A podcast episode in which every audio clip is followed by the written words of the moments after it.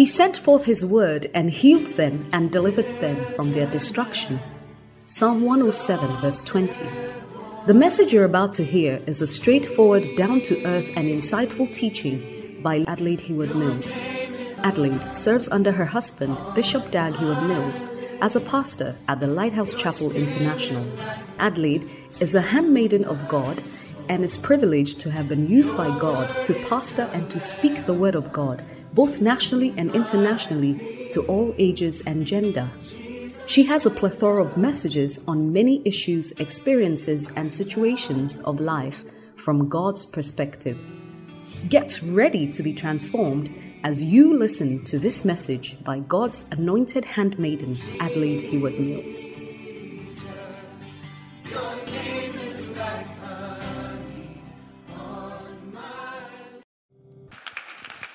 Wow, wow, wow, wow. A round of applause for the words of wisdom, modes and kinds of communication. What a blessing. Hallelujah. Thank you very much, Episcopal Sister, for this deep, deep, deep revelations. We are learning. Are we learning? And are we being blessed?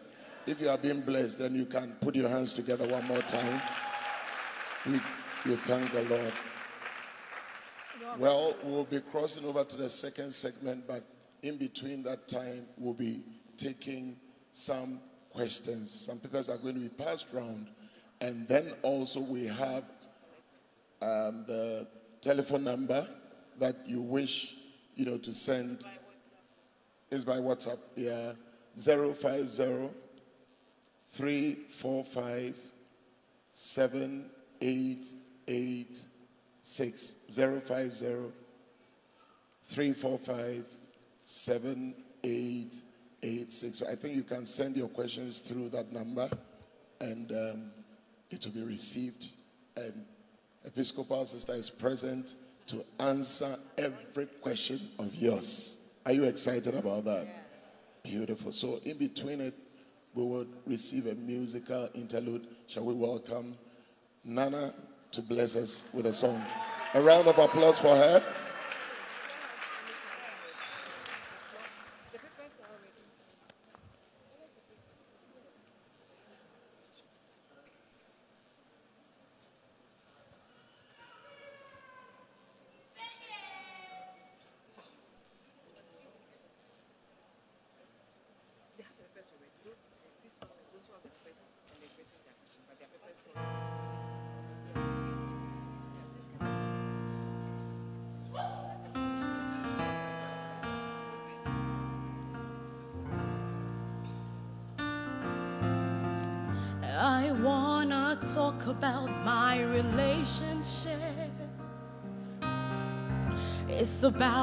Beloved, he is so special. Can I tell you what's happening in my life?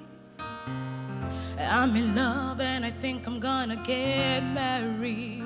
I'm sure you're thinking, ooh. Ooh, oh, this is so good to him. Love is strong as death.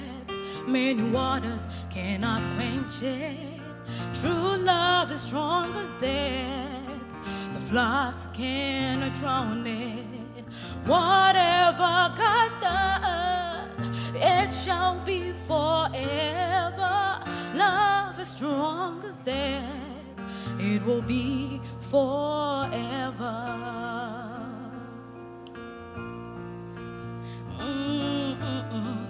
My beloved is such a nice guy.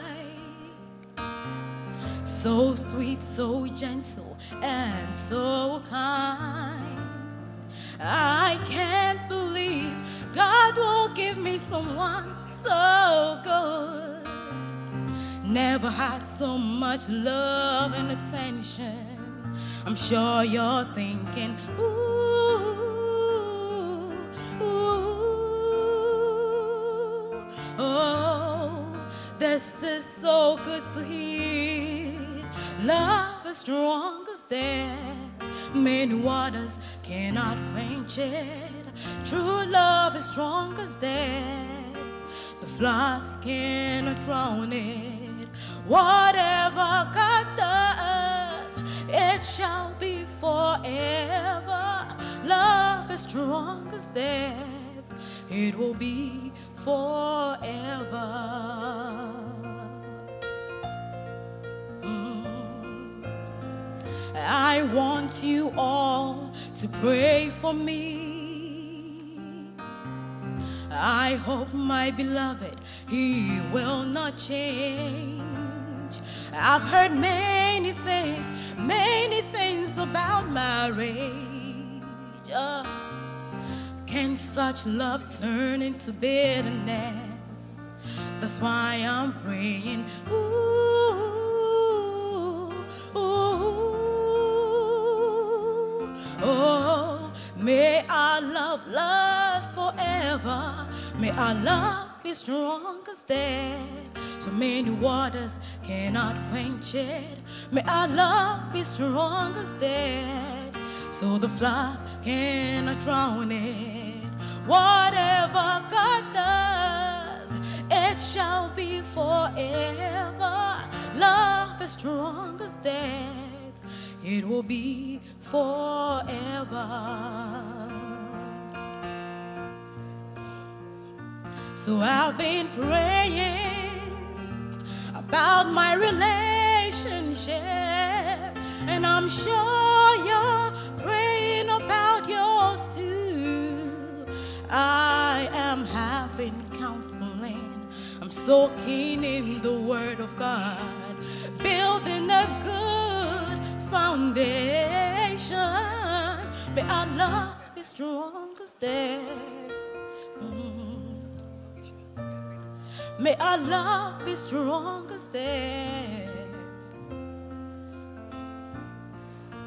Whatever God does, it shall be forever. Love is strong as death. It will be forever. May our love be strong as death. So it will be forever. May our love be strong as death so it will be forever.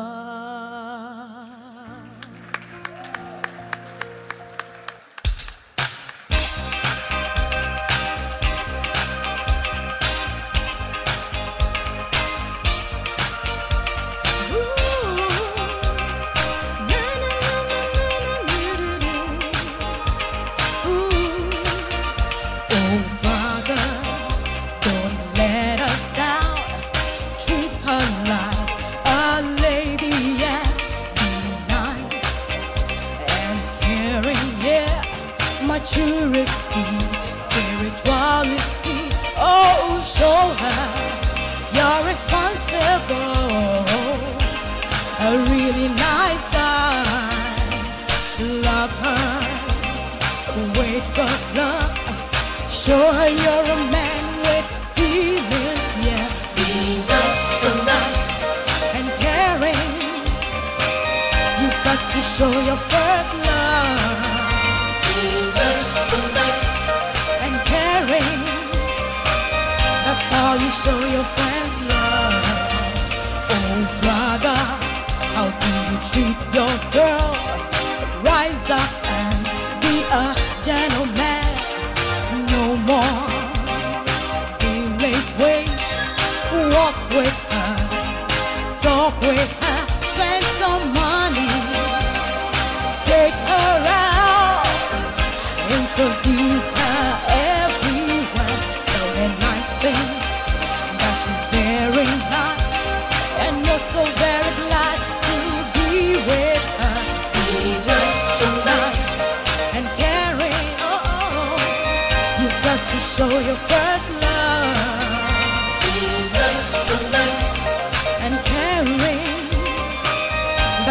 show your first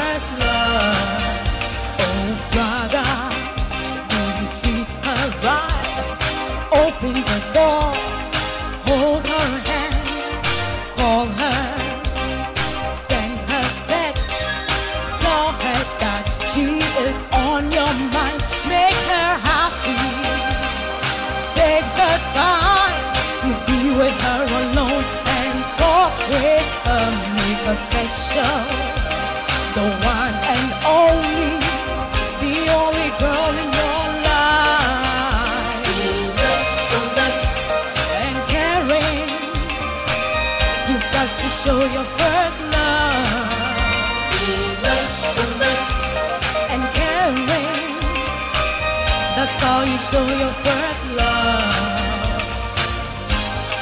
So keep that standard, yeah, for your first love. Wake up and work hard, don't be lazy. Be a strong Christian, not a test man.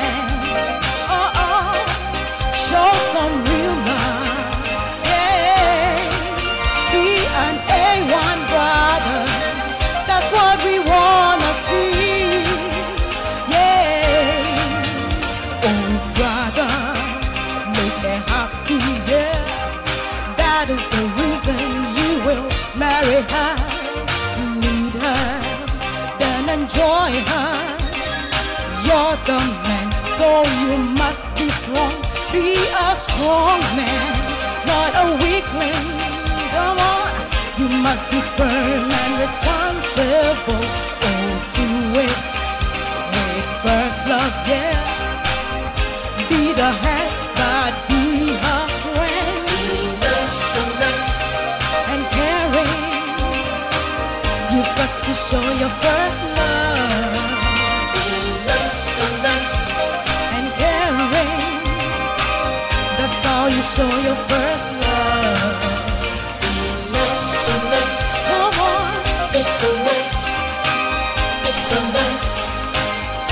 So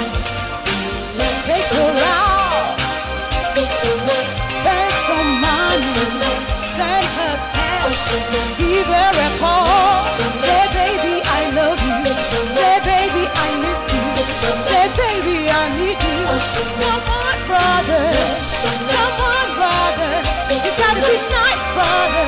It's nice. Hey, one brother. It's so nice. Come on, be nice. Nice, brother. It's You so gotta be nice. A1, brother. Oh, so nice. Come on, be It's so nice. It's so nice. That's what we wanna see. Yeah. Oh, so nice. Tell them be, Venus so nice. oh, oh, oh. It's so nice. Be so nice. Be so Oh, nice. so nice. Talking to you, It's so brother. nice. Come on. It's so nice. It's so nice. Oh, so nice. We're telling you, brother, what we want. It's so nice. Be so nice. It's so nice. Come on, be nice.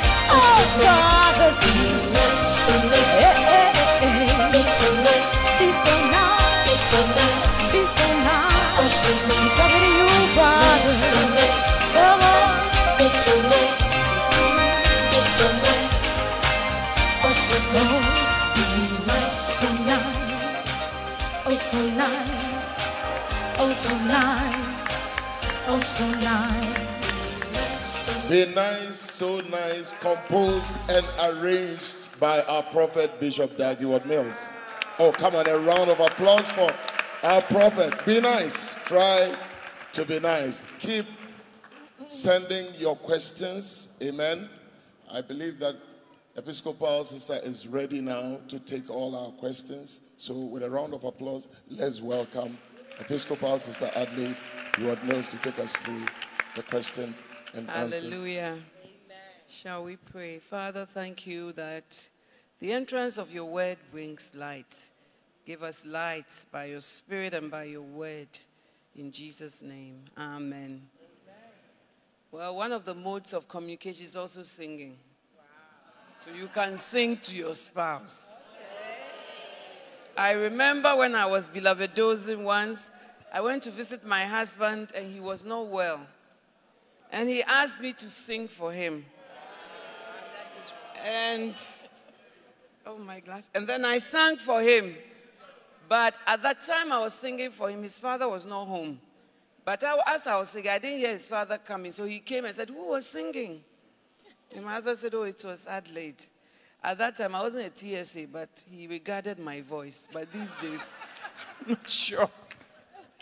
Amen. So, brothers, I hope you are going to be nice. Because another mode of communication is giving of gifts. It shows that you are valuable, it shows that I care. Some of you are too Armstrong. You, you never give your wife anything, everything she has to buy for herself. It's not right. You will not celebrate her birthday.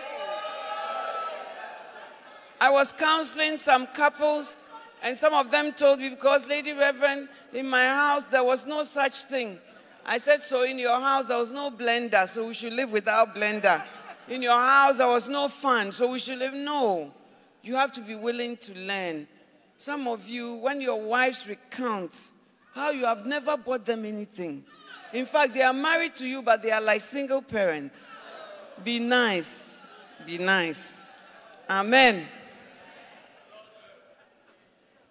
Communication by gifts.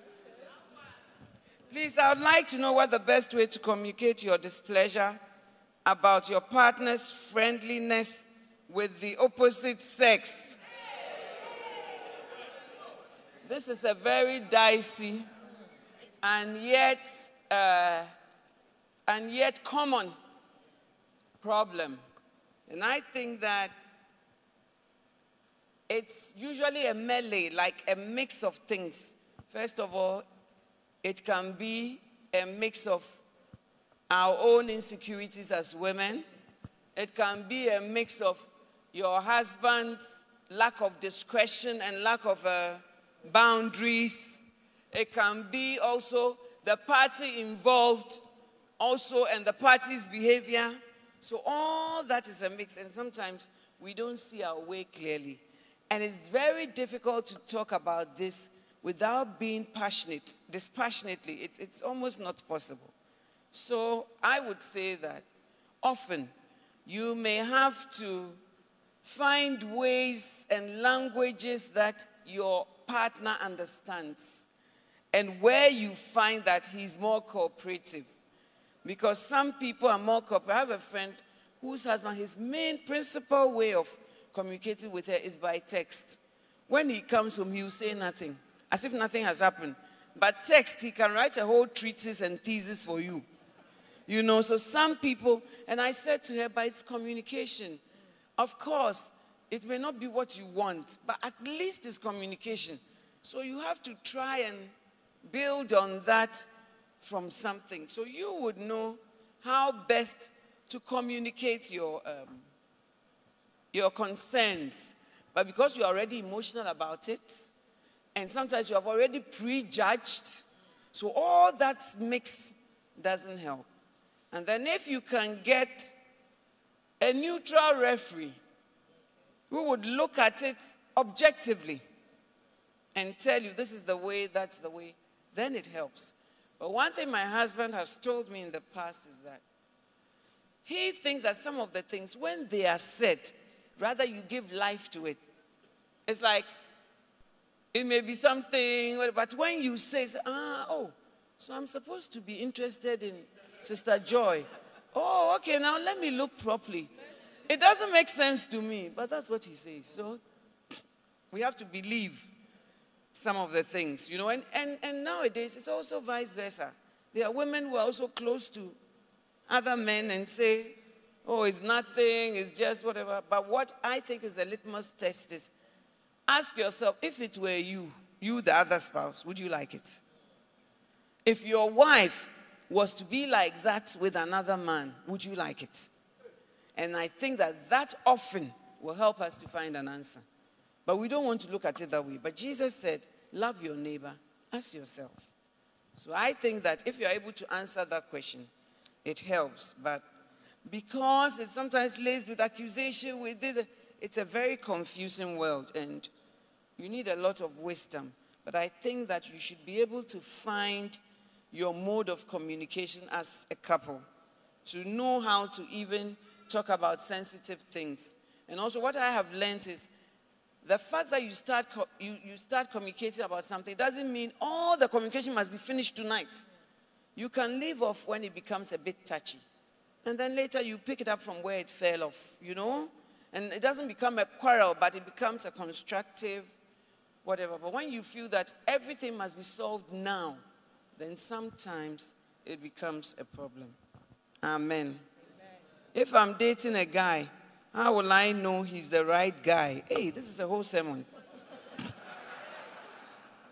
but um, you know he's the right guy by becoming the right woman.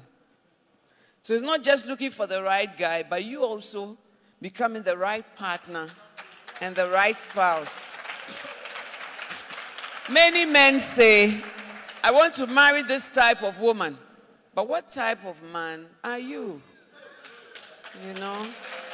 I think it's a gender war. So it starts by you becoming the right person, not you looking out for the right person, but you allowing God and the Holy Spirit to work on you to become the right person. And I believe that when that happens, then you have the eyes to see the right. The Bible says that when you have removed the beam from your eye, you will be able to see clearly to remove the speck. Usually Christians think it means don't remove the speck. Said, when you've removed your beam, you see clearly to remove the speck in your brother's eye. Also, there are messages I've preached on how to be marriageable, how to be found. It's on YouTube, it's on podcast, it's everywhere. But if I'm to talk about it now, it will be another convention. So I hope that that will also help you. Mm, The person who wrote his his name, I, I don't know. Let's, uh, let's take it that you are preparing to get married and you see your partner on between with another person and you have three days for the marriage. What are you going to do? I think is there a storybook or a hypothetical question? but I've seen it happen before, and the marriage was broken, even though it was three days, because what the man discovered was too wild. He realized that he didn't know the girl at all, and she had hidden a lot from him. So he had to take courage and break the marriage. It's better to break an engagement or even a relationship than to break a marriage. So when you see the signs, it may look like, oh, everybody knows the invitation has gone out, but you can save yourself certain heartaches. Amen. In a relationship where your partner doesn't talk much, how do you go about it?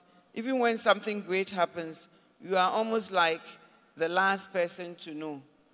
I think that it's common, you know? A lot of people, when they have marital problems, they think it's only them.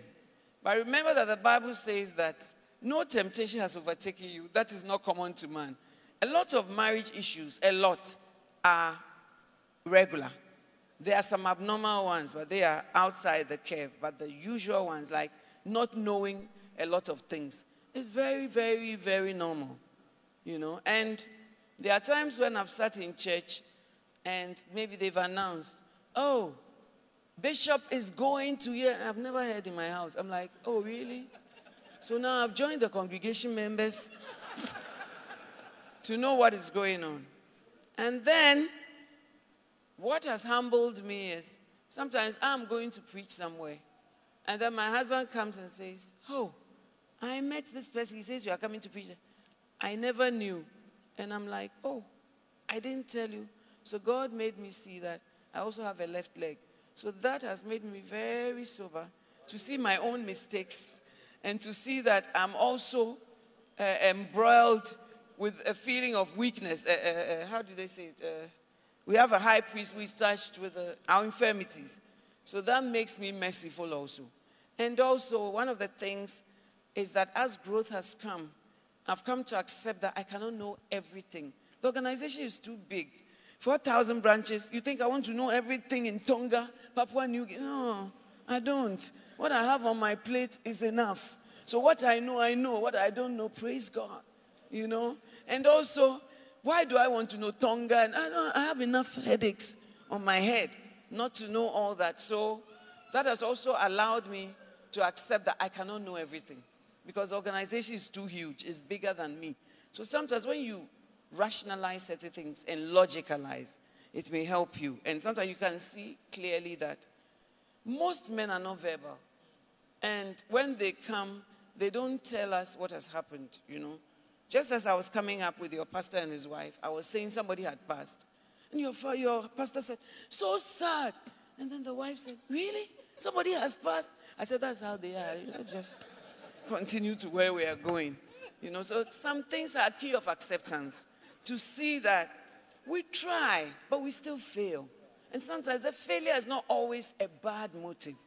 You know, so love believes the best. So let's try. And then also, let's communicate how we feel left out. That, oh, when you don't tell me this and this, I don't feel a part of your life. So, how can we do it so that I'm amply informed? Do you understand? So, sometimes my husband says, Why don't you talk to the person who keeps my schedule?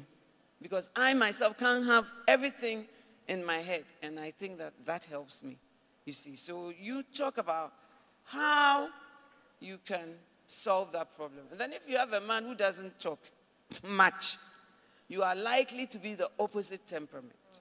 You know, my husband says that he has learned to say, mm, yeah, and what did they do? Uh, yeah, you know, to come along. So everybody has to adjust a bit.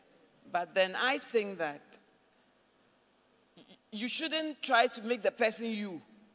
You can solve the problem because some people are like lamps, they say nothing, you know, but you can teach the person how to communicate by the way you communicate. I don't know if it helps. And also, don't put all your needs to be met by this one person. Why? Don't you have friends? Don't you have girlfriends? Why communicate with them also so that your communication need will drop a bit. And then when you come home, the little that is there or whatever is there is a top up. Amen. I hope it makes some sense. Well, sometimes when you are not experienced, you feel it doesn't make sense, but you wait. I have a wonderful wife. I love her so much. But I have this attraction for ladies who wear anklets and two earrings.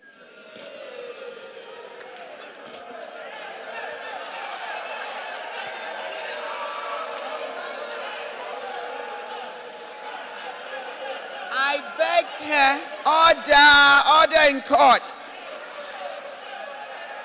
Order. I begged her to do the same for me, but she's refusing. Is, is that a, it's a big deal for me. Please, am I being unreasonable? Or is she the one being some way? Well, the Bible says that let each count the other better than himself. That's what the Bible says. And let each look on the matters of others and not just the matter of himself. So, if that's the case, then your wife may have to consider what makes you excited. Now, if you, you wanted me to wear anklets and two earrings, it would be very difficult for me because it's not just my style, but I may be able to do it for you at home. So that will be a compromise. Okay, so, and also maybe it's your background. Maybe the people you've dated have always worn anklets and two earrings. and so she has to now go and pierce a second year ear. So maybe you have to now also renew your mind a bit and meet her halfway. Because usually compromise is what brings us to a good place. Amen. So as you count what she feels important and she counts what you feel important, then it's a win win situation. How do I communicate with my husband who is always angry when he's talking to me or always angry when he wants to address me? I think that when he comes with that angry tone, you can come with an ice water tone. And you can say, please, with all due respect, don't talk to me that way. Or please, when you are so angry, I get so frightened and I get confused. So please help me. When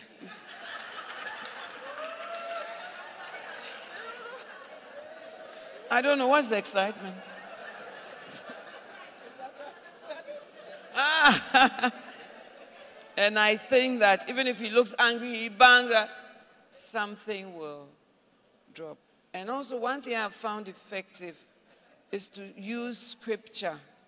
Not that you are using scripture to pontificate or show the person how sinful he is, but then on a, at a good time, you come and you say, you know, the Bible says that anger is not a good emotion, and even you shouldn't be friends with an angry man lest you learn his ways.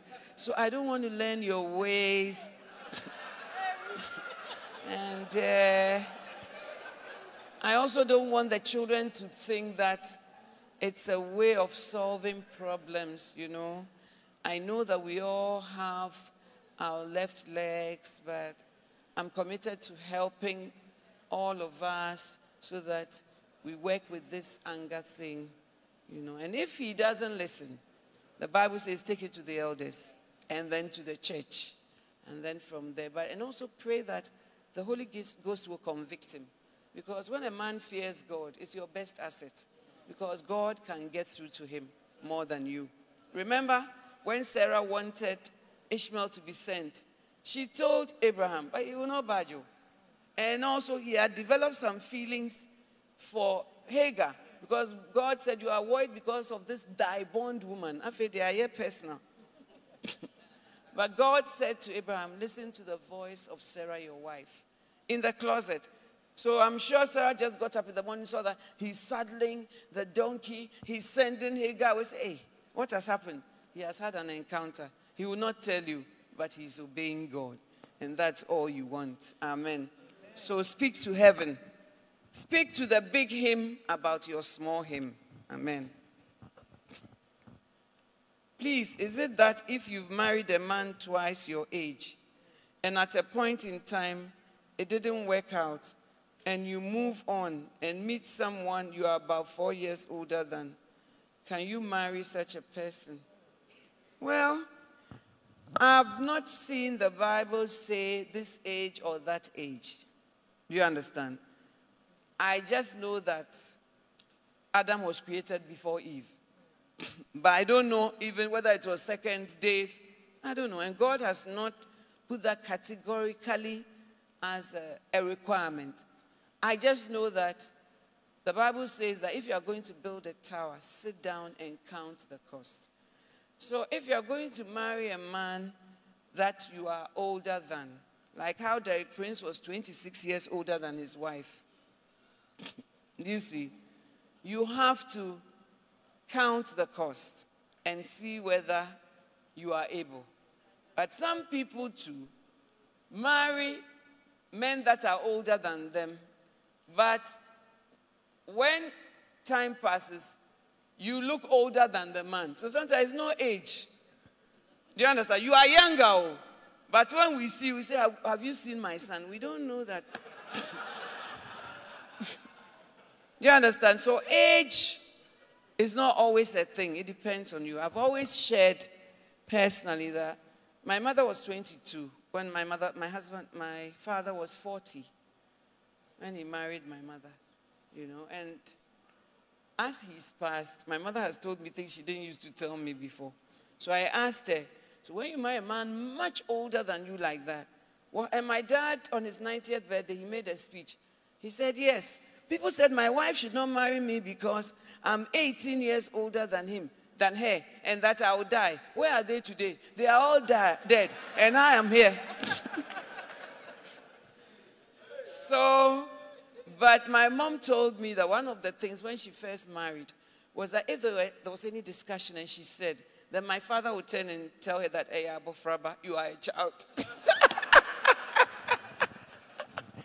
so that may be the flip side. So for everything, there may be a flip side. But even in normal marriage, there are flip sides. So it depends on you. You said you married an older man. Now you want to marry a younger man. I have a relative who told me, look, I've married three times. I married a much older man, it didn't work. I married my age, it didn't work. I married younger, it didn't work. So, mommy, marry whatever God tells you and it will work. Yeah, that was her advice to me, and I'm sure it's true. You see, so it's who you are and what kind of person you are, and whether you are a covenant keeper. Because some people are not covenant keepers, but Derek Prince was a covenant keeper to the end. And he enjoyed his marriage. And he always says it. You know, but you, you are not, you are already troublesome with the girls and everything. So you know that type of, you should not go for it. So look at yourself before you buy your shoe size. Amen?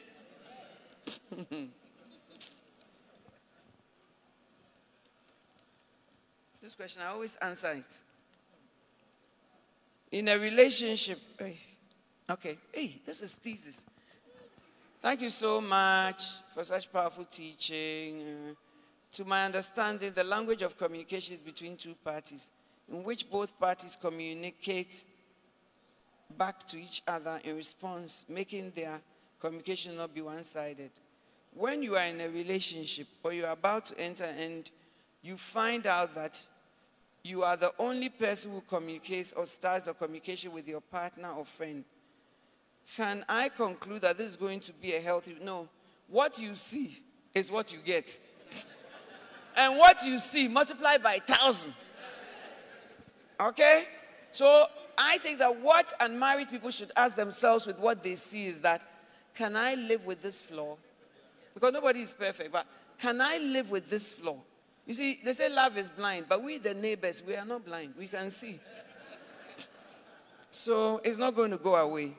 It's going to be as it is. And when the person settles in the marriage, it's going to be worse. Um, if yes, what should I do to make my partner or friend become the communicative type? If no, what should I do? Ask yourself. You said, should you continue or should you quit? Ask yourself if you can live with it. And if you can live with it, then you both work towards it. But it's not a magic wand. The person has been like that since his mother gave birth to him. The mother has been trying to change him before you came. It's been 27 years, it didn't work. You came two years and you feel you can change. Sometimes it takes a miracle. Okay? Amen. My spouse abuses me anytime there's a conflict between us. Please help me out. I'm confused of what to do. I think that you have to confront it. That please, with all due respect, do not continue to insult me. I mean, verbally or abuse you. You said verbal, physical. It's something must stop. And you may have to report it to somebody who can bring sanity. You know, and if it's really physical abuse where even your life is in danger, you may have to run for a while. Because Jesus said, if you are in a city and there's persecution, run to the next city. You know? So, uh, so, I mean, use wisdom because some women have stayed and they've been killed. You know, so I don't uh, propose that you do that. And if you're a Christian, why are you solving your problems by beating me? you know, there are certain people I know personally. I mean, whatever they say, they just get slaps, blood in their noses, but they can't share it because of the husband standing. He may be a pastor, he may be a whatever. So they are not able to share it. But I know it, you know. And then sometimes I hear the person out there insulted that they were not good wives, they were not ministry material, but you didn't, you didn't try. You know, so please, let us really be Christians so that the world can see. Let your light so shine before men that they may see your good works and give glory to your Father. But if the Holy Spirit is in you and cannot work in you to change anything, then our faith is useless. Amen. My spouse finds it difficult to help me in terms of financial needs. But for his kids, he does. He does. Please help me out. Brother, whoever you are, be nice, be nice. Take some money, give her some gifts. But I don't know whether, you know, sometimes we, the sisters, we are very extravagant. Things that your husband can't afford. I, I don't think we are like that, but I'm saying it for the benefit of anyone who may fall into this purview. He can't afford school fees, so you want your children to go to Canadian school by all means. Nah, yeah, then we, we went to just here, we are okay. Oh. It's true. By the grace of God, I'm not saying They are not challenges with education, but the, by the grace of God. My son Joshua, he went to this school normal. You pay fees normal. And then when he finished, he went to Achimota school where they beat him and all this. Then after that, he went to the UK to do law and came out to the first class. With those of you who have gone to wherever you have gone. You see, so sometimes when you can't afford something, God will make it up to you in another way and at the right time. You don't have to be pushing, pushing, pushing as ladies. You know, you say, I want this wig by all means. It must be Indian hair or Jamaican hair or whatever hair, by all means. you see, and your husband may not be able to afford it. But life is in seasons, and as you go along, it will get better by the grace of God. Amen. And Bible says, beware of covetousness. But I'm not saying that for the Armstrong husband who does not meet the wife's needs. Amen. Let her, and it's not everything she has to come and ask you. Some of you are married to homemakers or housewives. She has to come and ask I need a panty. I need sanitary towel. I need, why? And then the only money you give her is pocket money. She, dear, she doesn't exist. You know, give her money that she can spend. You may not be able to give her the world, but show her that you care. Love is kind. Amen, brothers.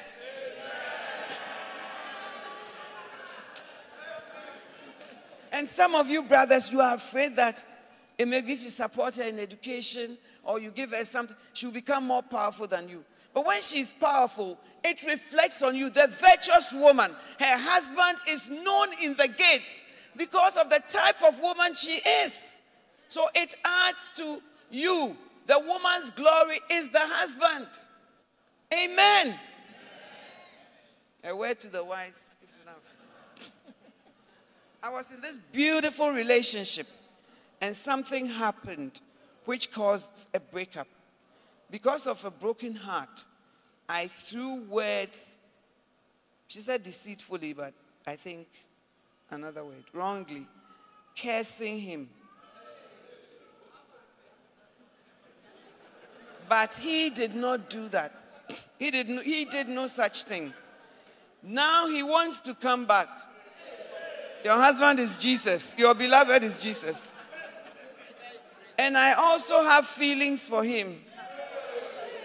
But I am afraid that the curses will come back to me.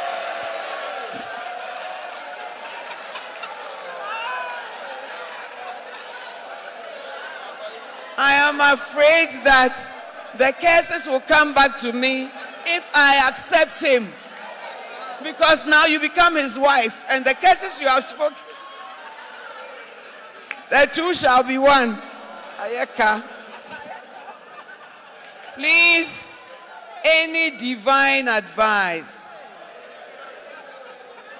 I'm glad that I'm glad that you've recognized your error, number one.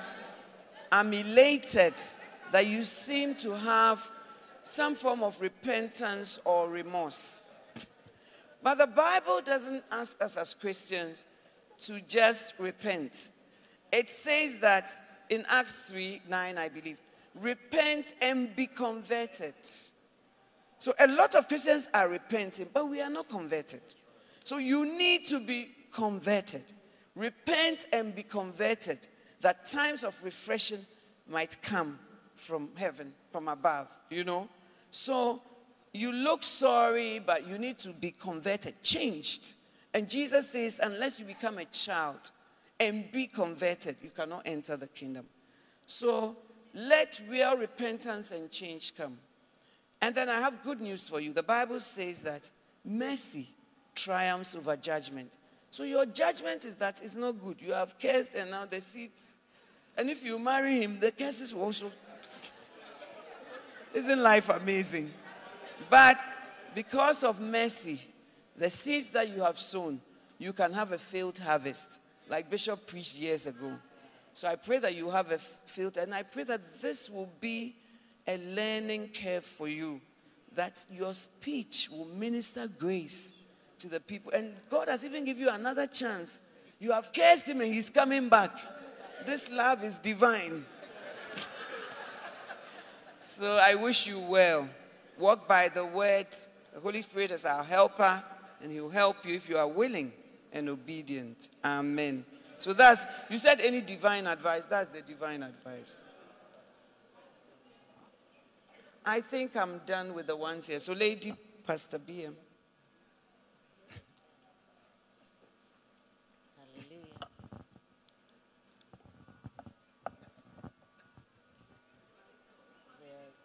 Ah, were you caught by surprise?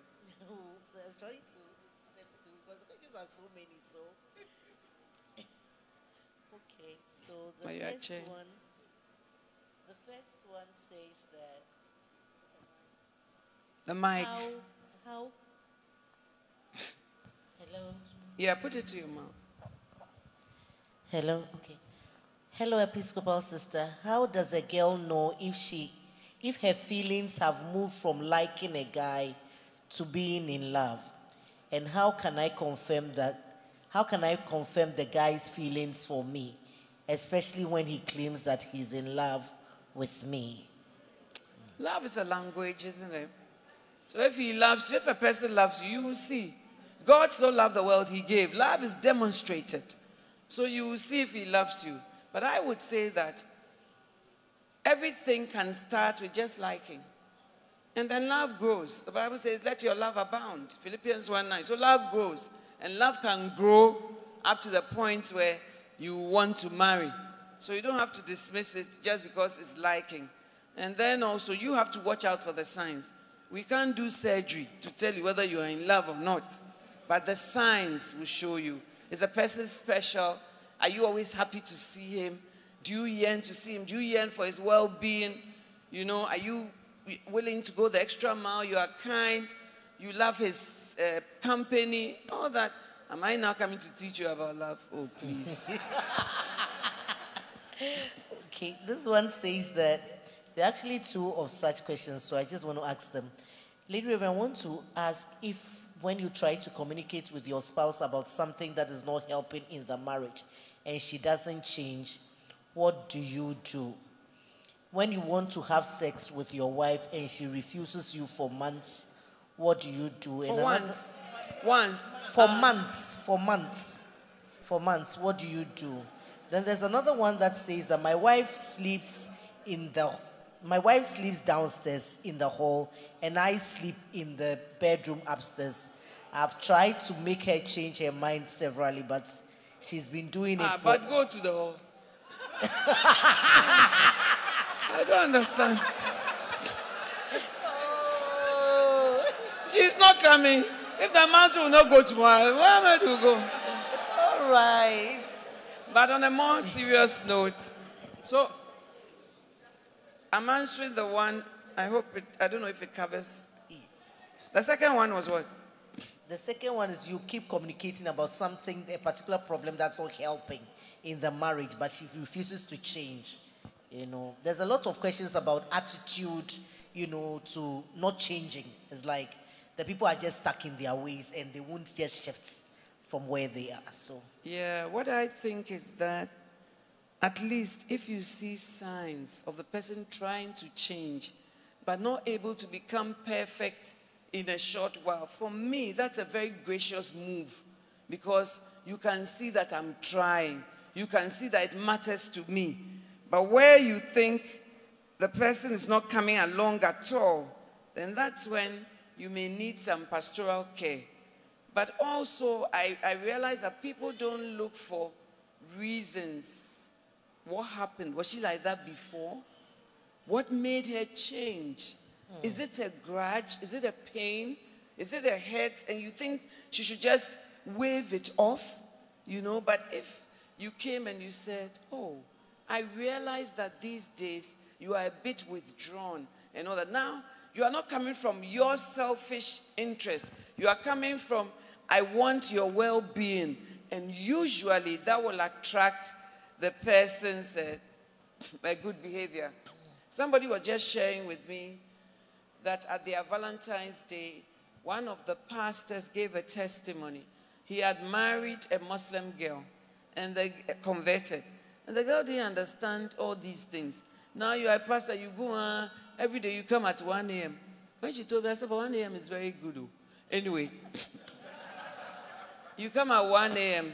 and then she decided that she would just lock the door. So no matter how you ring the bell, he rang the bell one day, the bell goes for, she doesn't care. So he would go back and sleep in the church hall. She doesn't care. For nine years, she didn't care. You can do whatever. You can hit your head. You can. So it came to pass that they were now moving to a new house, and he was tired of from day one. They fought uh, for nine years. So this time, he decided to have a, a, a conference with his wife. So he told her, Look, all the things that have happened in this marriage, I take responsibility for. Now we are moving to a new home. And I take responsibility. So I want to know what worries you and what whatever. And he says their marriage has been turned round after that. And their marriage is so sweet. And the woman has a very thriving business. According to him, whatever she touches becomes gold. And the two of them are having the time of their lives. And this woman was at the Valentine's Day program. So they asked her, How many of you have ever gotten to the place where you felt like giving up? And she put her two hands up. But today they can laugh about it, you know, but it took something. He taking it, I'm not going to try to change you, but I'm going to try to find out what is wrong with me from your perspective. And once you gain the person like that, usually it will be easy. But when we all stand intractable, unmovable, like the rock of ages, everybody is entrenched, it doesn't make for peace. It doesn't make for peace. So find out what has made her change and talk in a nice and caring way. Usually, I think most women, not all, will come along, you know, and it will help you. But if that court doesn't help, then take it to a higher court, which is your pastor or whoever can speak into your lives. And then your wife not sleeping with you for one month. Usually there's a reason. For months. Honestly, Months. for months, usually there's a reason. Either you've done something. You know, some people are grudge bearers, they are not able. And some people, I tell the brothers, the fact that women don't have something that rises does not mean they are always ready. You got the joke? they don't have things that rise. So you always think that they are always game. They are not. And it's not because they want to be difficult, but they are unable because God made us a certain way. So when we are hurt or we are stressed or our mind is not there, we have been taught dutiful sex. So we go by the counseling. But where it's for months, then something is wrong. And LPBM has a verse about being brought from Lebanon in the Songs of Solomon. Man, what verse is that? Songs of Solomon. Songs of Solomon, chapter 4. Will you read it for me? I'll read it. Songs of Solomon, chapter 4. Is it 28 or something? I think it's verse 8. Verse 8, okay. This one, the brothers need to know it. Songs of Solomon, are we there? It's after Ecclesiastes. Chapter 4, verse what? 8. 8, okay. Come with me from Lebanon, my bride. This is Solomon speaking. He has his bride, oh, but come with me. The woman is in Lebanon, oh. She's not in Ashaiman, Lebanon, real Lebanon. Amen. Come with me from Lebanon, my bride. Come with me from Lebanon. Come down from Mount Amana and from the peaks of Senir and Hermon, where the lions have their dens and leopards live among the hills. You have captured my heart. So you are bringing her through dens, through leopards, through lions, before you bring her to your bed. Amen, brothers. You look shocked. They say, Come to me from Lebanon. Yes. But this one is come with me.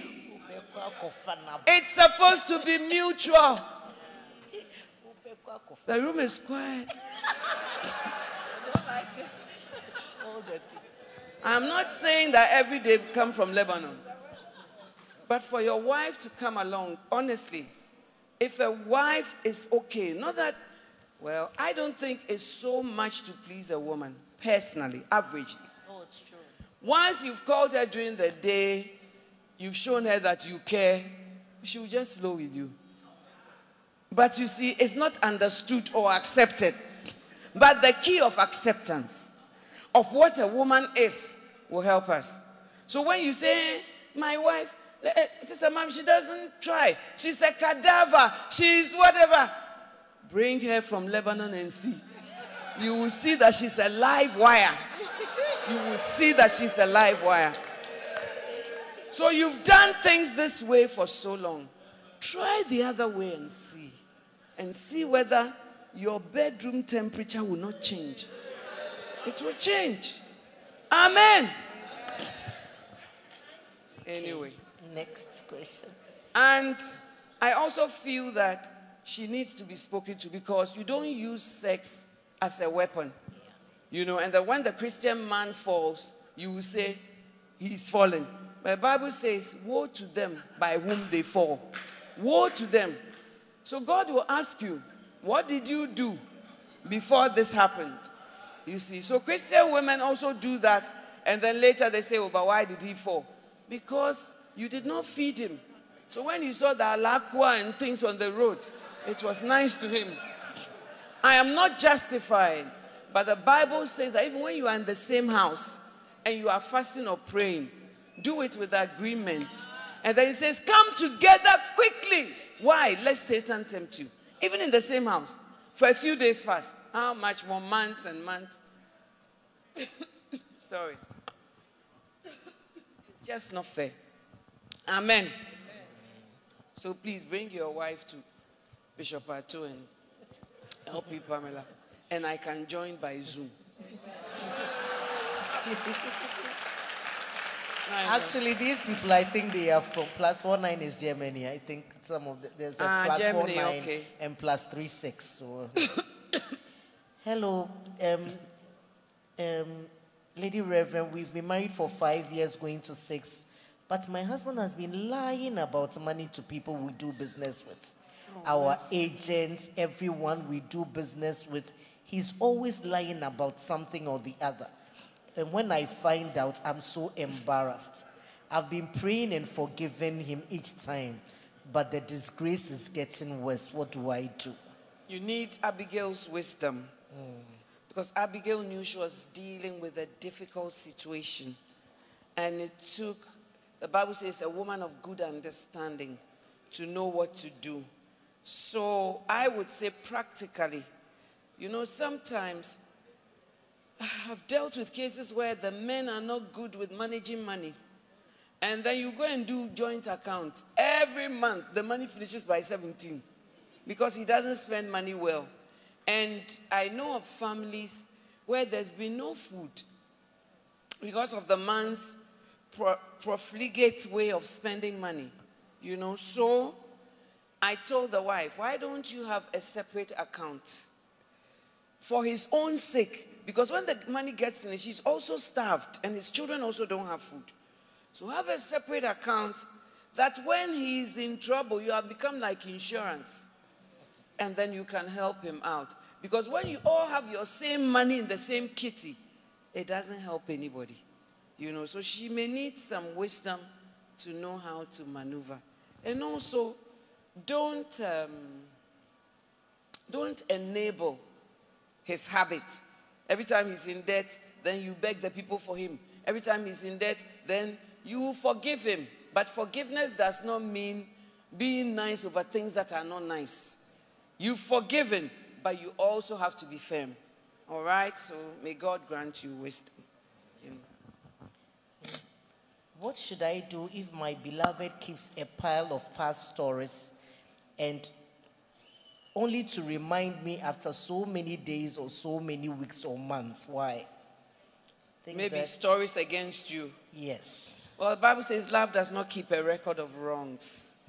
You know, so he needs to let go. So who is going to tell him? You can communicate with him, but if it's not working, take it to a higher court. Amen. Amen. I would like to know your views on long distance relationships. My wife received a very lucrative contract job offer from abroad, and I've agreed to allow her to travel, and I and the kids will remain in Kenya. Hey, Juana.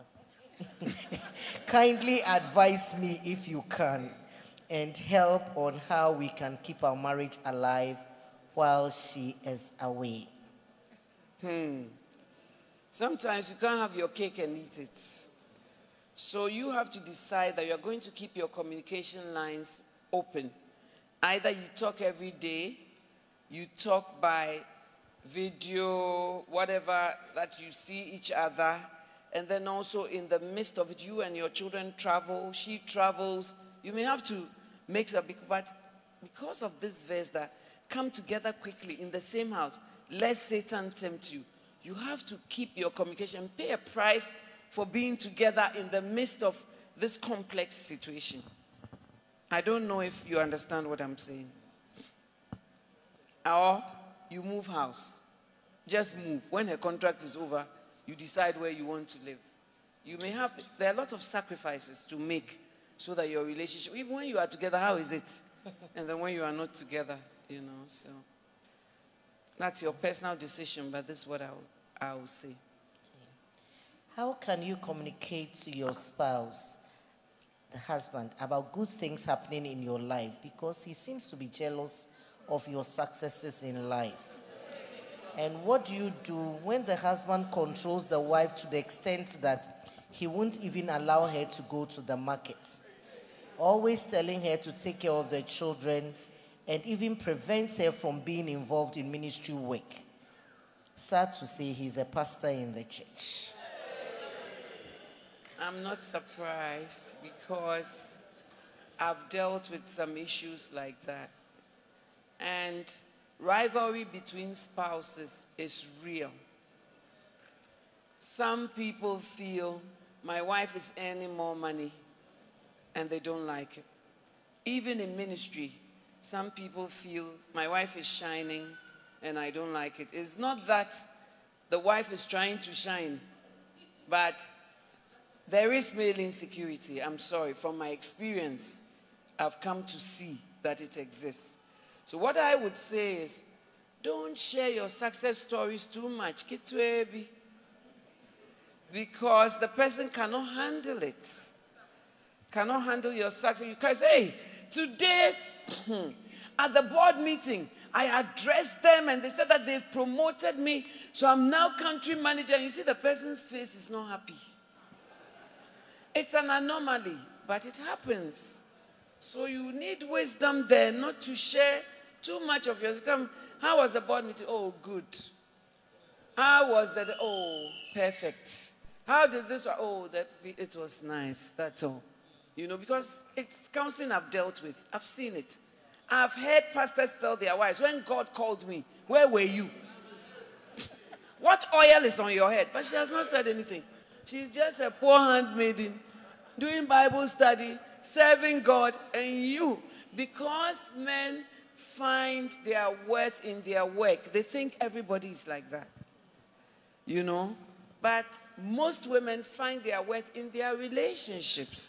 They may work hard, they may be happy about their, but their essence is they are wired by God for relationships. So it's not the same, but the rivalry is real. So she has to learn how to maneuver it, you know. And then what else was here? She said, um, her control. Yeah, you need to go to the market. Yeah, I think that some of the control, your husband has insecurity issues. Serious insecurity issues. So even market, he doesn't want you to go. Somebody told me she's not allowed to go to the market to have friends. Every day somebody has to go with her and watch her. You know, yeah, and she said it's very difficult. And when I told the husband, he said that it's because he's been attacked before. That's why he's that way. But I think bottom line is insecurity. So your husband needs counseling. You know, I don't like it that when spouses see a fault, they just say it's, it's your issue. You know, he has insecurity, he has a problem. But we are supposed to help you. It's just like if a spouse is sick, you help the spouse recover. So if the person is willing, help the person recover. That's what I would say. Let's not just mind our issues, but mind also other people's issues. But he has insecurity, and you know that it's a sickness. So you have to work around the sickness. Okay? If take it that somebody has asthma, you need an inhaler. So you to get an inhaler and find ways of still serving God. And also talk to him about how you feel. You know, if he listens, fine. If not, a higher court. If a higher court doesn't work, then you need Abigailism to think about how you can maneuver to still do what you have to do. You may have to do telepastoring so that you still do ministry because sometimes that also gives you fulfillment. And the fact that God made me marry you doesn't mean He doesn't have any purpose for me at all. Then Moses' mother and all, no purpose. But when you look at Hebrews 11, it said, by faith, Sarah also received strength, seed in herself, and strength to conceive. If Sarah had not conceived, what will happen? And God came and said, My covenant is with Sarah. So God has covenants even though she's your wife. And Abraham loved at Sarah's calling. It's not only Sarah who loved. Abraham said, Sarah, who is old like this, can she give birth? So sometimes your husband may mock your call, but Jehovah knows that he has called you and you must fulfill it. Amen. So when you go home, read it. Abraham laughed and said that Sarah, who is so old, can she give birth? And God came and said, As for Ishmael, I will bless him. But my covenant is what, not with Hagar at all. And he changed Sarah's name from Sarai to Sarah to say that she was a princess, but now she's the mother of nations.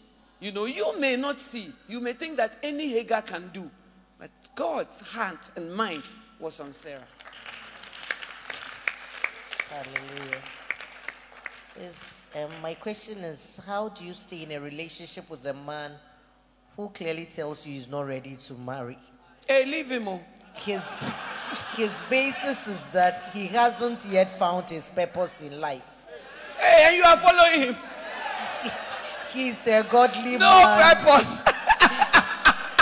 He's a godly man. He's gone to Bible school. Hey, dangerous. Ad- administrator, but he's still not sure whether he has been called to pastor. He sees himself sometimes ministering, sometimes on a missionary trip to a foreign land, but he's still not sure of his direction. Maybe he just needs counsel. So he cannot get married unless he discovers his calling.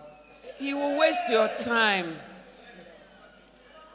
Lady Reverend, yes, please come in.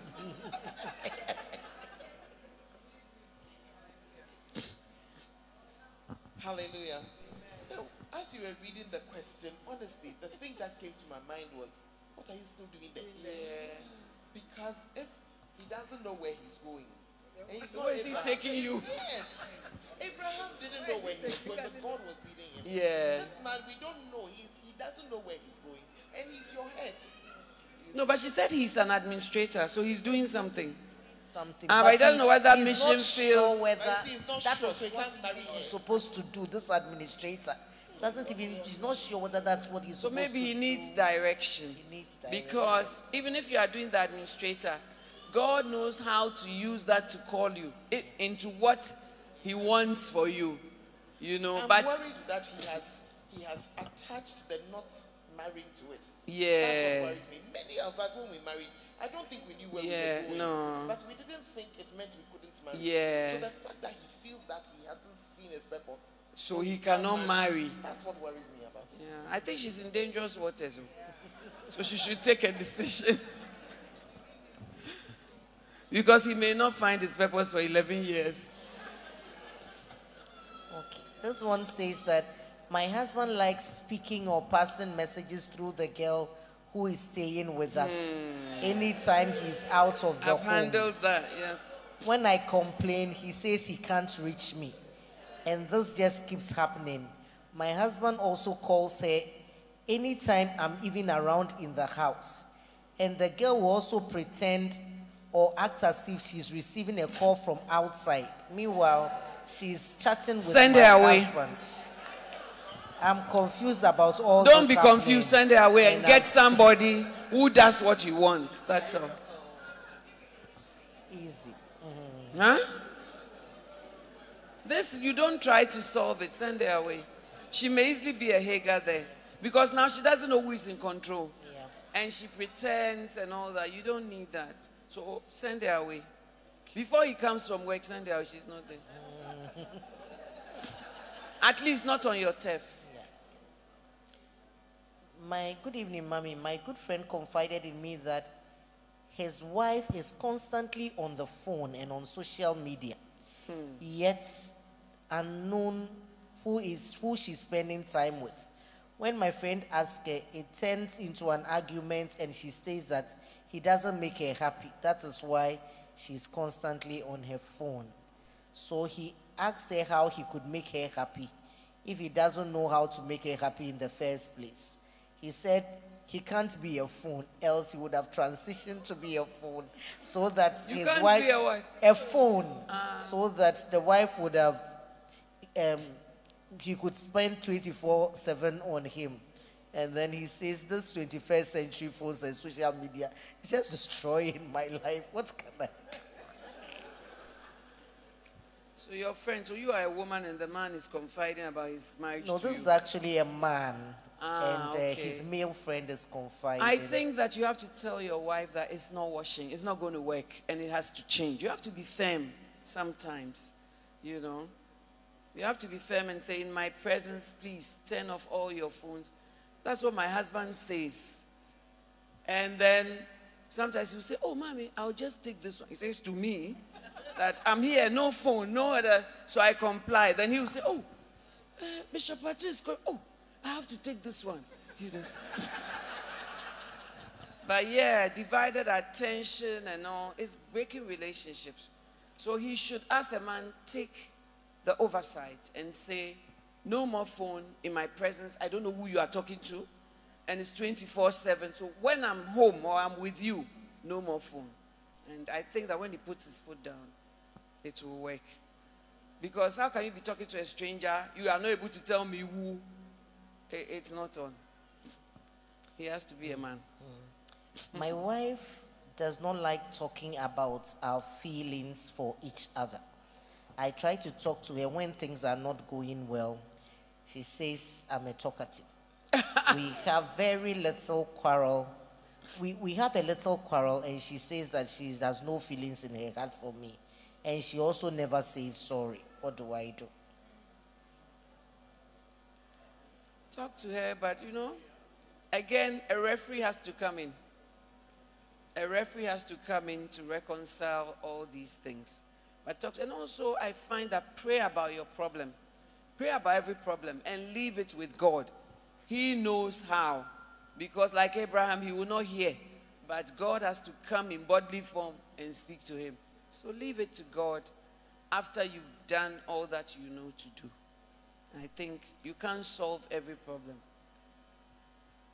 Mm-hmm. Mommy, please, I have a lady who I love and want to want her to be my wife in future. But the problem is I'm the same person who's been advising her, acting as a pastor to her. I taught her how to pray, how to It fast. doesn't matter. It doesn't other matter. It things. doesn't so matter. I don't know what to what. Brother, that's where you find the, among the sheep. No. My husband was my president of my fellowship. So don't worry. And he was, he was my pastor. I even used to call him rabbi. And then I became his wife. So all things are possible. Yeah. Bishop Atu was New Believer School for all people. So Okay. Hey, you people. Good evening, mommy. Thank you for your time. I'm married. I stay with my husband and children. The issue is that my husband gives keys to every door in our home to his family members. Sometimes it happens that when I come back from work early, then I find them inside my home. What should I do? Change the locks. I've been speaking to my husband, but nothing changes. A higher court. It seems sometimes you can't hear each other, nothing is working. A referee has to come in, you know. But why does he give the keys to family members? All the rooms.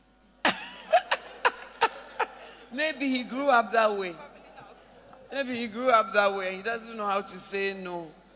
So you may have to change the locks to your door so that they can be everywhere but not in your bedroom Yeah. or your kitchen or something. But you need a referee in this case. Okay. the Bible says in Ephesians 5:23 that the husband is the head of the family. So why do some women want to take the place of the man? If the woman is a breadwinner of the family, does that make her the man? Yes. If if the if if my girl likes to go to parties and always wear short things, meanwhile I'm a Christian and I don't like to go to parties, what should I do? Ah, what is the girl? My girl. I don't understand the girl part. She said, actually she said, if my girl lover always likes parties and wears Uh, shorts, he's a Christian. yes, what, What should, should I he do? do? Change the person. Can you not see? She likes to wear short things. She likes to party, and then you you're asking what you should do. Can any two walk except they be agreed? What fellowship has light with darkness, or Belial with the temple of God, with Christ, and the temple of God with the temple of idols? So you, you can't. The brothers, sometimes I don't know what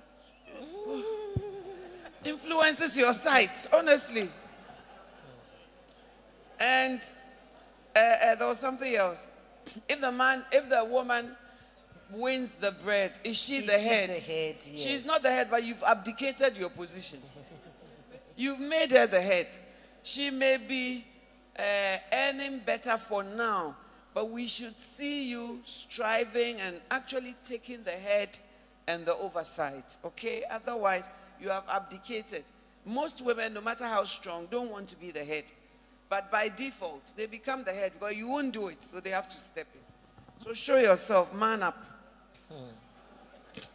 I think that um, there's this question of the anklet and the piercing and the tattoo. This one from the woman's side saying that I don't just want to do it. What should I do? But I guess that you ex- you give an I've answer an- to I've that. answered. I said you can do it in your house. Because of how badly my previous relationships ended, that's the same person. I find it difficult to trust any guy I meet. Recently, I'm dating a wonderful brother, and he does everything possible to show me that he loves me, but I'm so doubtful and very negative in my thinking. How do I get to trust him and be positive about my relationship? Cultivate trust in God and entrust Him to God. The Bible says He's able to keep that which we entrust unto Him. Amen. Amen. So learn and cultivate to trust God and give the man on the altar to God that whatever happens, God will take care of it and that will help you. It's like you've jumped into the middle of the water and you are, you are swimming, but God will always gently guide you with his arms underneath you. So trust God and cultivate a life of faith and say, God, I've given him up to you no matter what happens. And that will break your fears. In Jesus' name. Amen. I'm in this beautiful relationship with a gentleman and want to settle down sometime next year, but my mom has refused to give us her blessing because the gentleman is in a church whose doctrine she doesn't support. Instead, she wants me to get back with my ex, who still likes me because to her, she, he's in a better church. I'm confused. Please advise me. Well, if your the doctrines are unbiblical, then I don't know why you are with him. You know, I don't know why you are with him, and also I don't know why you broke up with your ex in the first place. before you went to find this non doctrinal one. so the facts are a bit limited. What I would say is that what are your mother's concerns and how is she explaining it to you?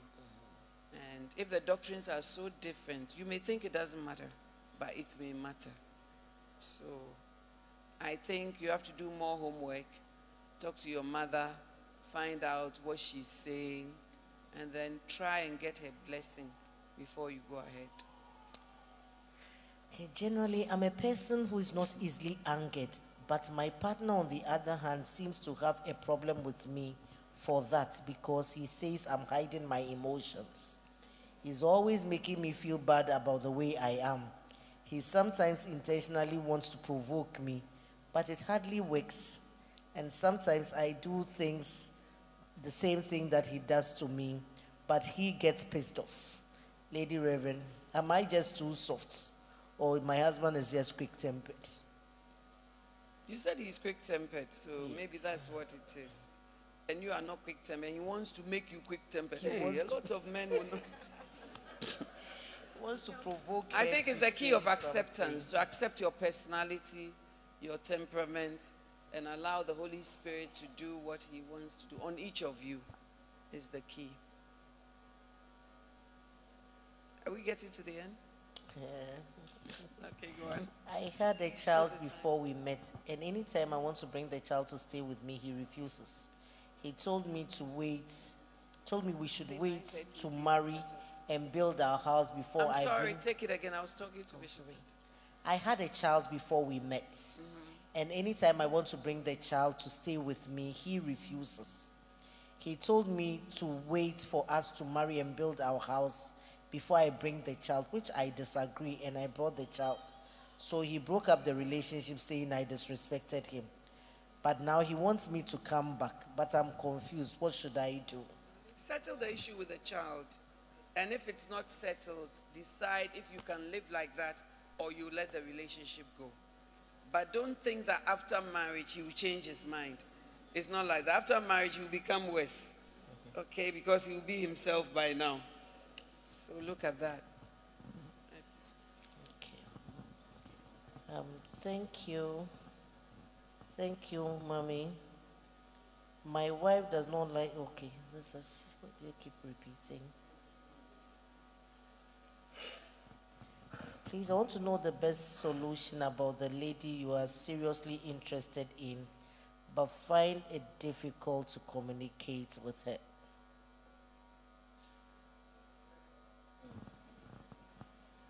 Why do you find it difficult to communicate with her? You have to have reasons.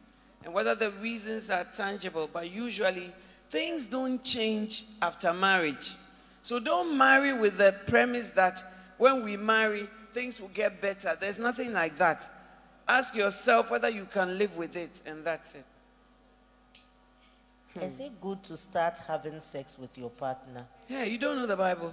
Well, you know that you guys will by all means marry. Ah, I don't think you are born again Christian, number one. Number two, I don't think you know God at all, nor His Word. But the Bible says you are a temple of the living God. And fornication, God does not allow. God hates, says I should not even once be mentioned amongst you. So please, it is called fornication, it is sin. And also, if you marry anyway, then marry and do what married people do. how do you get a quiet, introverted husband to speak out and be lively? I think I've, I've answered something like that already. How do you communicate or point out a particular problem that keeps recurring?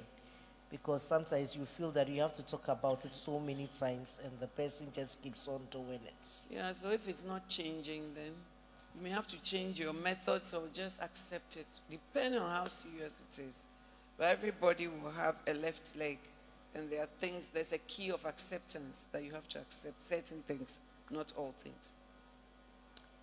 Okay, I asked this question. We are The finishing at 9:30. Yeah. Okay. My question is that I've been married for 15 years and communication is a big problem in my marriage. My wife sleeps in the hall and I sleep in the bedroom. It's the same thing. It's the same, but he's told he's now sent me a response that he didn't get his question answered well. Because I bunched it with another question of the same, so I think he'll be happy if I read his question. So I sleep in the bedroom and I wonder if she loves me. I'm worried and I've been thinking about it for years. Please, I need your advice. So Okay. I said that if she's sleeping in the hall and the bedroom, can you find out from her by talking to her what the problem is? What is her problem with you? Is it with you? How can you solve that problem? And then how about going to the hall and holding your wife and affirming your love for her and making things happen? That could also work. So use both strategies and see. And if not, go to a higher court. And also pray, pray, pray, pray. Prayer changes things. Okay, this is also about a husband who keeps borrowing money and never pays back. I think I've answered a question in the same general. And um,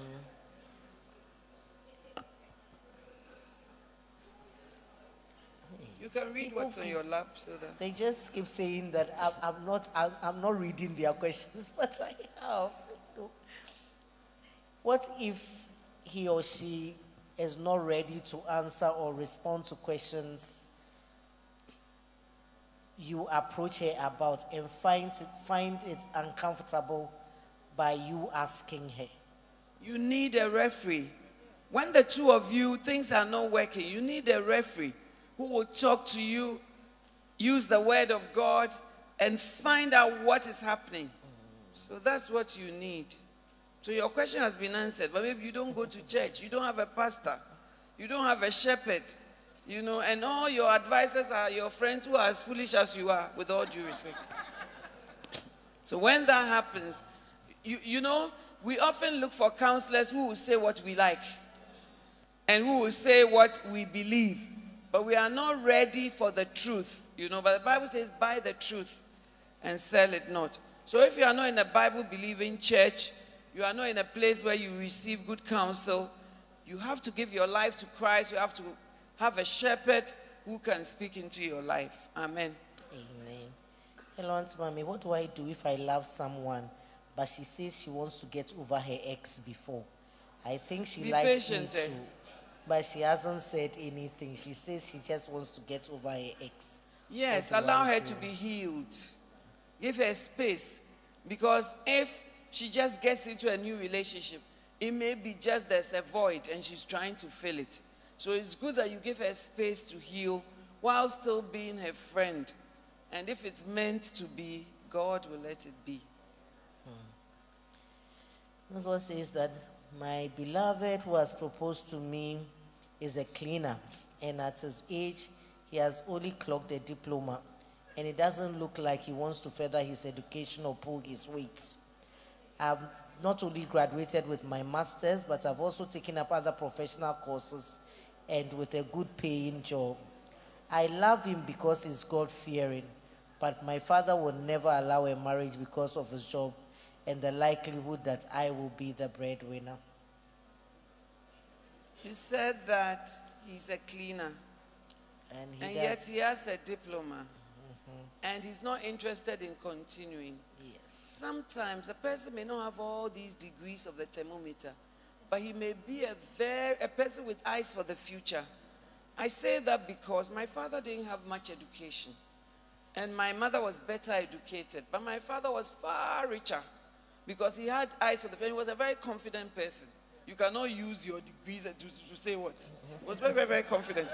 So it depends on the person's demeanor, the person's future, what the person sees ahead, and all that, you know. But if he has opportunity and he's also not using it, then maybe he doesn't have those eyes uh, for the future. So you have to advise yourself with what you see and what you believe. And you may have to ask him, point, you said that he's not interested or in furthering his education, but it doesn't mean he's not a forward looking person. Well, he says he doesn't want to pull his weight, so ah, don't know, super phlegmatic. I think Then you have to ask yourself whether you can marry that type of person. And if not, you may have to move on.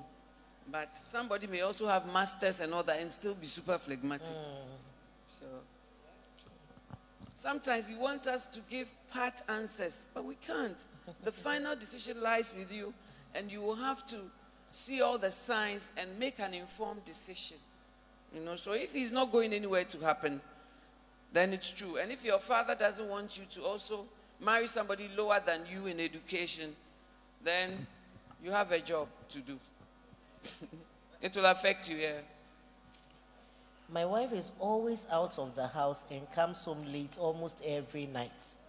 Sometimes she doesn't even come at all, saying Hey. that she, she slept at a friend's house. A married woman, She rarely cooks at home, and anytime I talk about it, it turns into a big hey, fight. there are some cool men. Oh. And she says she just finds happiness in going out. All her friends are not married. Oh. Some are even divorced. What do I do? You need intervention. You need intervention. A married woman does not sleep in her house. How? And then she will not also cook. And she's moving with single friends. No. First Corinthians 15 33. Do not be deceived. Bad company corrupts good morals. So I think there's something seriously wrong. And I'm even beginning to be afraid for you. Wh- Whose bed does she sleep in? You know, so you've become too cool. Please get up, action man, and do something. I mean, look for solutions. You know, you really have to man up in this, okay? And go and get a referee, your pastor, to, or the family to sit her down and say, Where do you go? Because the Bible says about the strange woman, her feet abide not in her house. So it's a very cardinal sign. You know, you have to be very, very, very careful. Mm, These days, the girls are also dribblers. It's good evening, please. I I dated this guy since 2018 and fortunately left for school same year till I completed in 2021. Mind you, throughout my schooling, this gentleman has never given me even 50 pesewas. It's a sign of things to come. let alone ask if I'm able to even pay my school fees. Because I'm not the type who will ask anything in relationships. So I never mind, but it bothers me. He's now telling me he wants to settle down, but I'm scared to accept him because I don't know if he will change after marriage. Hey, but I just said it. I am a nurse and he's a teacher. So throughout our relationship, he has never given me cash. Please, any advice? Anyway, I didn't build my relationship on money. So we didn't have this cash exchange. But at least I had birthday gifts. Oh, I was coming, I bought you chocolate. And the little we had, two sprinkles on our anniversary, at least we ate it. Our beloved's anniversary. So you could see from the little signs where the marriage was going. I don't know whether you are used to being sponsored. I wasn't used to that, you know. So uh, big things were not done, like school fees. Maybe my parents did it, but I don't know whether for you it's a problem and you feel that you should chip in and all that. But what I would say is, if he doesn't even give you 50 pesewas, it's a sign of things to come. So you should uh, look and see whether you are able to marry such a person. And I told you earlier, nothing is going to change. When you marry, it's going to be worse. Not, nothing is going to be solved. So I've said the same answer over and over again. Okay. I've been married for some years. My husband has hunted down his exes for years. And at some point, I watched him fall in love with somebody nearby. For a long time, he couldn't even stand me. I felt all he wanted was sex and public appearance. At some point, I got tired and I told him that he was free to go and be happy. That's when he started to make amends. I struggle to love him again, though I can see that he really wants to work things out. Am I wrong to ask for explanation for all these things that happened? Because I suspect that he might have been unfaithful. I don't think it's wrong. Speak the truth in love. Ephesians 4:15. that you speaking the truth in love may grow up in him in all things. So, all these questions, all these nuances, they will feed doubt. So, you need to ask him to come clear. Okay, then you can build or rebuild again. Okay. Um, my husband has been hurt so badly by his pastors, and now he's recovered. It makes me wonder whether, when I hear somebody say something bad about him, whether I should tell him or not for fear that he would be hurt all over again. What do I do? Well, the Bible says a word fitly spoken is like apples of gold in pictures of silver. I personally don't repeat everything I hear. The Bible says that he that repeateth a matter. So are you telling him to build him up? Are you telling him to protect him? What is the motive in telling him? And then also, whoever tells you, you may be able to explain to the person your version of what is happening without bringing him in. Maybe the person says, Oh, your husband, he's this, this, and you know that it's not that. You can communicate to the person, but you don't need to carry everything because, in the end, you may destroy him, destroy his faith, and destroy his work, walk with God. So you have to be careful. It's not every matter that should be repeated. I personally don't repeat everything, especially when I feel it won't go anywhere and it's not going to do anything. But I may deal with it at that level, you know. So maybe my happens. It may be wise for you. I don't know. That's my take on it. Somebody is asking that you mentioned, you just mentioned that after repenting, you must be converted. How do you get converted? Oh, by, you know, if you are really committed to change, then God, the Holy Spirit can change you. Because look, in time past, when Archbishop Duncan Williams was on drugs and bent his three fingers, when he changed, nobody told us. It was real change. Many people were converted by the Holy Ghost for real. But the Christians of today, they are, they, the Bible says they lust for other things, you know, and that we are drawn away by our own lust. So we are not prepared to sacrifice pleasure, the pleasures of sin. I love the Bible because it doesn't say, oh, sin is not nice. The pleasures of sin. Sin is pleasurable. But Moses refused to be a part of the pleasures of sin. So that is the road to real conversion. When you say, God, this is how I feel, this is what my flesh wants, but I give it up. And even if I'm bleeding and I'm crying, I commend my spirit, my soul, my body into your hands. That is commitment. But where you do a bit here and a bit here, you are looking after your own lusts and your desires. And God often cannot work, no, cannot work with that. So we need to be, repent and be converted. Converted means be changed. How do you get changed? Romans 12, verse 2. Be renewed in your mind. Hmm? Be transformed by the renewing of. So con- conversion comes when you renew your mind with scripture, when you spend your time studying God's word, when you spend your time listening and allowing the Holy Spirit to change you. But if you do no such thing, you feel that conversion is just a magic wand, like how people are just turned from men to women, it's not like that. I want to ask if I can marry somebody who says that she doesn't want to have children when she turns 35. But I still think it will Ask be yourself. hard since we'll get married at 32. Are you God?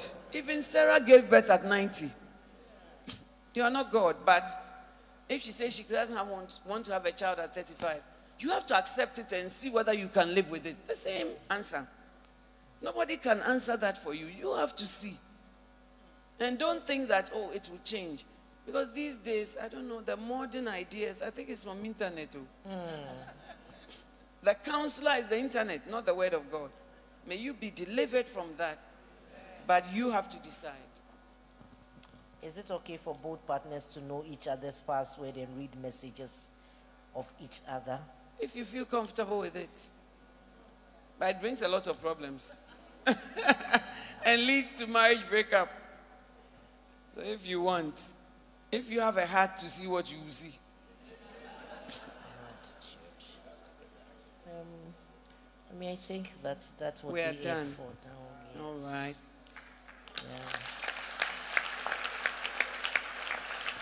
Yeah. Wow. It's been an exciting evening. Hallelujah. Well, at this juncture, I believe that late Episcopal sister will look into somebody's eyes and lead the person to Christ. Put your hands together. Hello, hello. Hallelujah. Well, by the grace of God, we've been sitting and we've been talking about marriage and relationships. But like I said, the greatest relationship of all is that you should know the creator of the universe. You should know the savior of the world, who is Jesus. The Bible says, let those who are married be as though they were not, and those who are single be as though they were not. What the Bible is trying to say is that we shouldn't rest in our states, whether we are married or single, and think it's an all in all. The all in all is to know Jesus as your Savior. And from some of the questions, I can tell that you don't know the Lord. And tonight, with every head bowed and every eye closed, I want to extend an invitation to you to give your life to Jesus Christ, whom God sent, so that he will come and die on the cross and give you eternal life that begins today. God wants to save you, not only in this life, but in the life to come. You want to say, Lady Reverend, pray for me.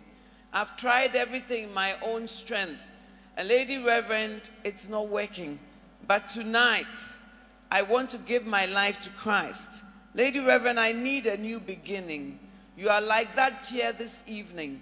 You want me to pray and lead you to Jesus Christ, who has transformed our lives and made us sit with him in heavenly places. You want to say, Lady Reverend, pray for me. I'm not sure whether I'll go to heaven or hell when I die. I don't know the Lord like I should. Lady Reverend, I've fallen on the wayside. Tonight, I want to encourage you to take that opportunity. If you are here like that, forget about who is on your left, who is on your right. If you are on any social media handle, forget about who knows you and who does not. We mean business tonight. Let Jesus, the greatest communicator, who came down to meet you at your point of need and your point of loss, let him give you a new beginning. You want to say, Lady Reverend, pray for me. I want to give my life to Christ. I need a new beginning. Just lift up your hands wherever you are seated. In this hall, on social media, wherever you are, in your room, lift up your hands high above your shoulder so that I can see you. And please say this prayer after me Lord Jesus, tonight I come to you I come to you just as I am. just as I am. Jesus, Jesus, I recognize I recognize that I don't know you. that I don't know you. I recognize I recognize that I am a sinner. that I am a sinner. Wash me Wash me in your precious in blood your precious blood. and come into my life Come into my life and take over and take over the rulership the rulership of my life. of my life. Become the boss, Become the boss, the master, the master, and the Lord and the Lord of my life. of my life. And thank you And thank you that by this prayer that by this prayer I have been transferred I have been transferred from darkness from darkness into night, to light, into light. into light. Thank you for a new beginning. Thank you for a new beginning. Thank you for my name, Thank you for my name, which is written which is written in the book of life. in the book of life. In Jesus' name, In Jesus' name. amen. Amen. Amen. Heaven is rejoicing. Heaven is rejoicing Hallelujah. because you have given your life to Christ. I want to encourage you walk with Him, walk in His Word, join a Bible believing church that practices the Bible and grow in Him. Don't be found in Sunday on your couch, be found in the house of God. Don't listen to what is said. Oh, these pastors, they're after money, they're after. Look, it's Satan's way of getting you out of the kingdom.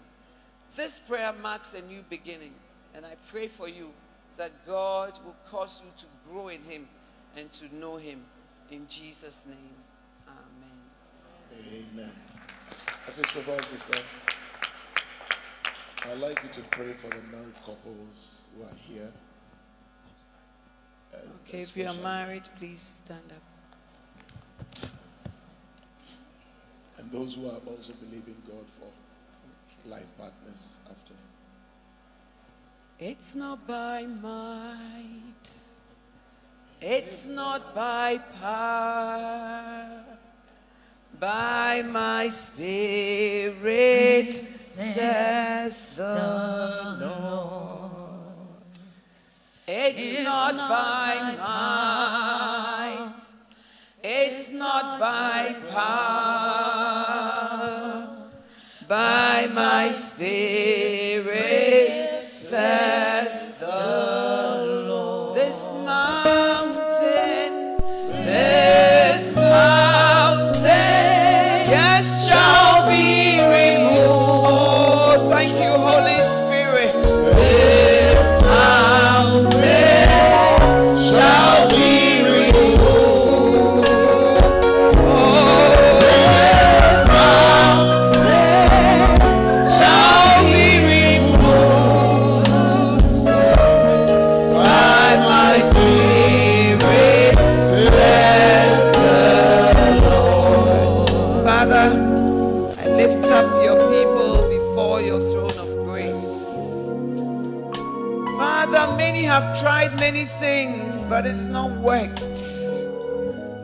have worked, some have not. Some are grappling with intractable problems. But I rest in the fact that with you all things are possible. We rest in the fact that the Lord is not by might, Yes. it's not by power, Yes, but it's by your spirit. By your We rest in the fact that you are able to make a way in the Red Sea. Answer the secret prayers of your people. Hear their cry. Wipe away their tears. Strengthen them where they are weak. Strengthen them where they are weary. Strengthen them where they are giving up. Lord, step in in the boat, Oh, in the midst of the storm. Let your presence reassure them. Give them wisdom from above. Not the earthly, sensual, devilish wisdom, but the wisdom that is easy to be entreated, to be full entreated, of mercy Full and of of good fruits, and without partiality. Yes. Your word says, if any man lack wisdom, mm. let him ask of God, Yes. who giveth liberally Yes. and upbraideth not. Only let him ask of in faith, nothing doubting. For let not the one who doubts think that he will receive anything from God. We ask you for wisdom. Wisdom, We ask you for the way of escape way of in escape. impossible situations. Yes. Show your people the exit. Jesus. Lord, except you build the house, Oh, yes. the labor in vain that build. Yes, Lord. Oh, I stand in the blood.